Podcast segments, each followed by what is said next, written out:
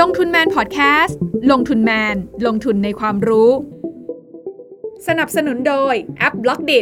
อยากได้ไอเดียใหม่ๆ ลองใช้ Blockdit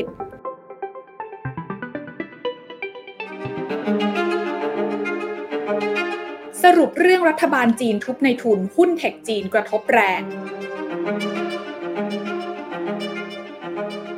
รัฐจัดระเบียบทุนน่าจะเป็นคำอธิบายสถานการณ์ที่เกิดขึ้นในจีนตอนนี้ได้เห็นภาพที่สุด โดยรัฐคือทางการจีน ส่วนทุนคือบริษัทเทคโนโลยีจีนยักษ์ใหญ่ทั้งหลาย เรื่องนี้น่าจะเป็นเรื่องใหญ่สุดในรอบหลายปี ใครโดนไปแล้วบ้าง แล้วใครกำลังจะโดนอีกบ้าง ลงทุนแมนจะเล่าให้ฟัง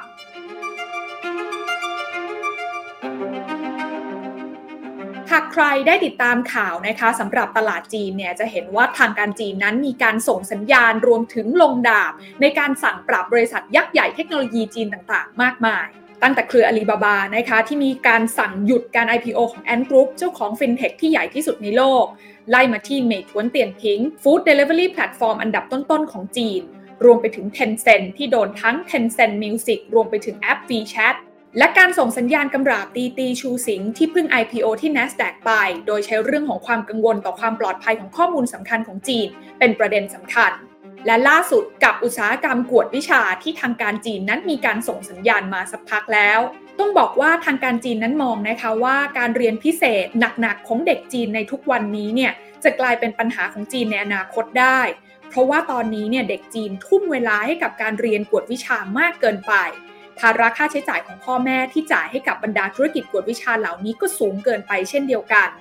มองอีกในหนึ่งนะคะก็คือธุรกิจ AST หรือว่า after school tutoring หรือว่ากวดวิชาที่เราคุ้นเคยกันเนี่ยนะคะกำลังใหญ่และอาจจะส่งผลกระทบในเชิงลบ ต่อทั้งนักเรียนจีนและผู้ปกครองคนจีนนั่นเอง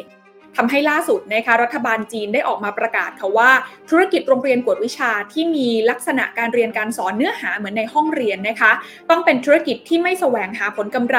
และผู้ทำธุรกิจเดิม หรือผู้ที่จะเข้ามาทำธุรกิจกวดวิชารายใหม่ จะไม่สามารถระดมทุนในตลาดทุนได้ การที่รัฐเข้ามาควบคุมและออกมาตรการนะคะที่ส่งผลกระทบต่อการดำเนินงานของกิจการกวดวิชาเหล่านี้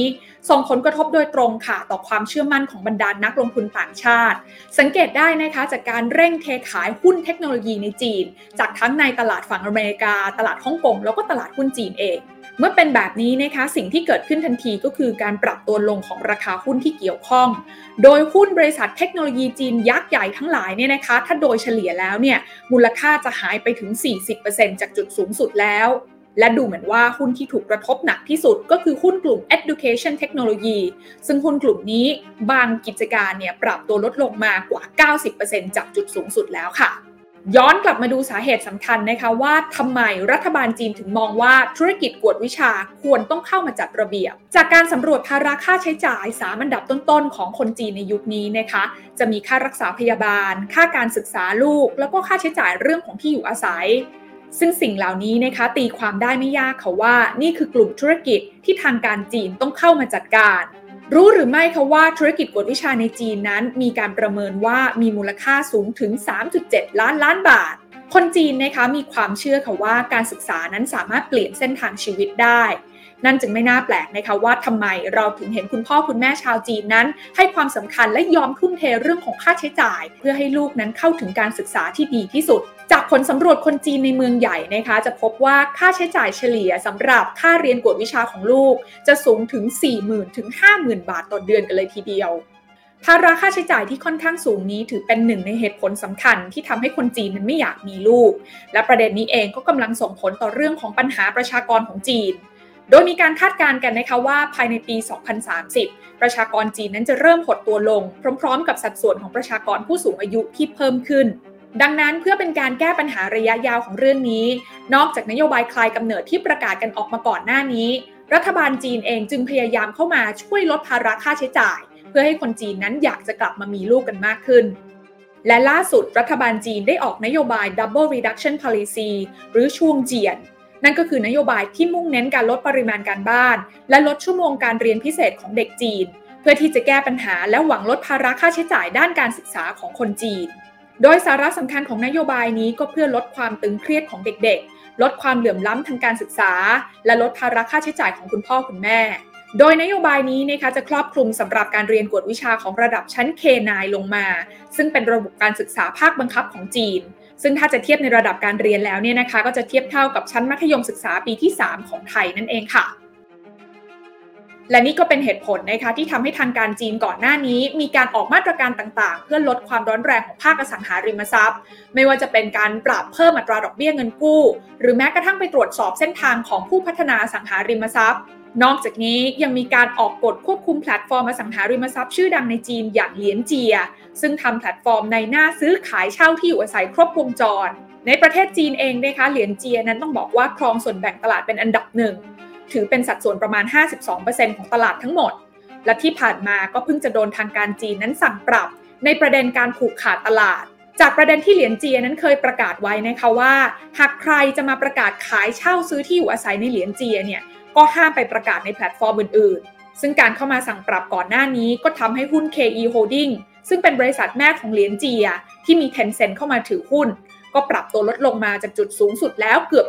70%จากการสังเกตนะคะจะเห็นว่าการเข้ามาควบคุมของรัฐบาลจีนโดยส่วนใหญ่นั้น จะมุ่งเน้นไปที่ธุรกิจแพลตฟอร์มที่มีขนาดใหญ่ และมีการผูกขาดทางธุรกิจ จนทำให้เกิดการแข่งขันที่ไม่เป็นธรรม ซึ่งส่งผลกระทบต่อประชาชนในวงกว้าง และแน่นอนนะคะว่าปัญหาเหล่านี้หากเกิดแบบสั่งสมกันมา ยาวนานต่อเนื่องนั้น อาจจะทำให้เกิดความเหลื่อมล้ำทั้งในเรื่องของการทำมาหากิน รวมไปถึงการใช้ชีวิตของประชาชนคนจีนทั่วไปได้อย่างไรก็ดีการเข้ามาควบคุมโดยใช้นโยบายต่างๆ เหล่านี้ของทางการจีน เพื่อที่จะมุ่งเน้นการแก้ปัญหาความเหลื่อมล้ำนั้น จะสามารถตอบโจทย์ได้จริงในระยะยาวหรือไม่ สิ่งนี้เป็นประเด็นที่น่าติดตาม หนึ่งในตัวอย่างที่พอจะสะท้อนได้จากสื่อจีนที่มีโอกาสไปสัมภาษณ์ผู้ปกครอง หลังนโยบาย Double Reduction ได้ประกาศบังคับใช้ทำให้โรงเรียนกวดวิชาหลายโรงเรียนนั้นต้องหยุดการเรียนการสอน พบว่าคุณพ่อคุณแม่ส่วนหนึ่งนั้นมองว่า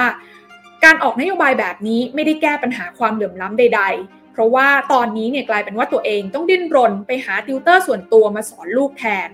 ซึ่งราคาต่อชั่วโมงของติวเตอร์เหล่านี้ในช่วงเวลานี้ก็สูงถึงชั่วโมงละ 2,000ถึง4,000 บาท เรียกว่าปรับตัวสูงขึ้นมาก จนแพงกว่าการจ่ายค่าคอร์สออนไลน์ให้กับบรรดาธุรกิจ AST ก่อนหน้านี้หลายเท่าตัว ผลกระทบทางเศรษฐกิจและสังคมหลังจากนี้ คงต้องรอติดตามกันในระยะยาวค่ะว่า จะสามารถแก้ปัญหาได้อย่างที่ทางการจีนนั้นหวังเอาไว้หรือไม่ แต่สิ่งที่สะท้อนทันทีในระยะสั้นนี้ก็คือแรงเทขายของหุ้นเทคโนโลยีจีน ที่ได้สร้างแรงกระเพื่อมไปยังตลาดหุ้นทั่วโลกแล้ว โดยถ้าประเมินจากดัชนีหุ้นเทคโนโลยีจีนที่จดทะเบียนในสหรัฐ หรือ NASDAQ Golden Dragon China Index นับจากจุดสูงสุดในเดือนกุมภาพันธ์ปีนี้ มูลค่าของกิจการเหล่านี้ก็หายไปแล้วกว่า 24.6 ล้านล้านบาท หรือคิดเป็นการปรับตัวลงมาแล้วกว่า 45%นั่นเอง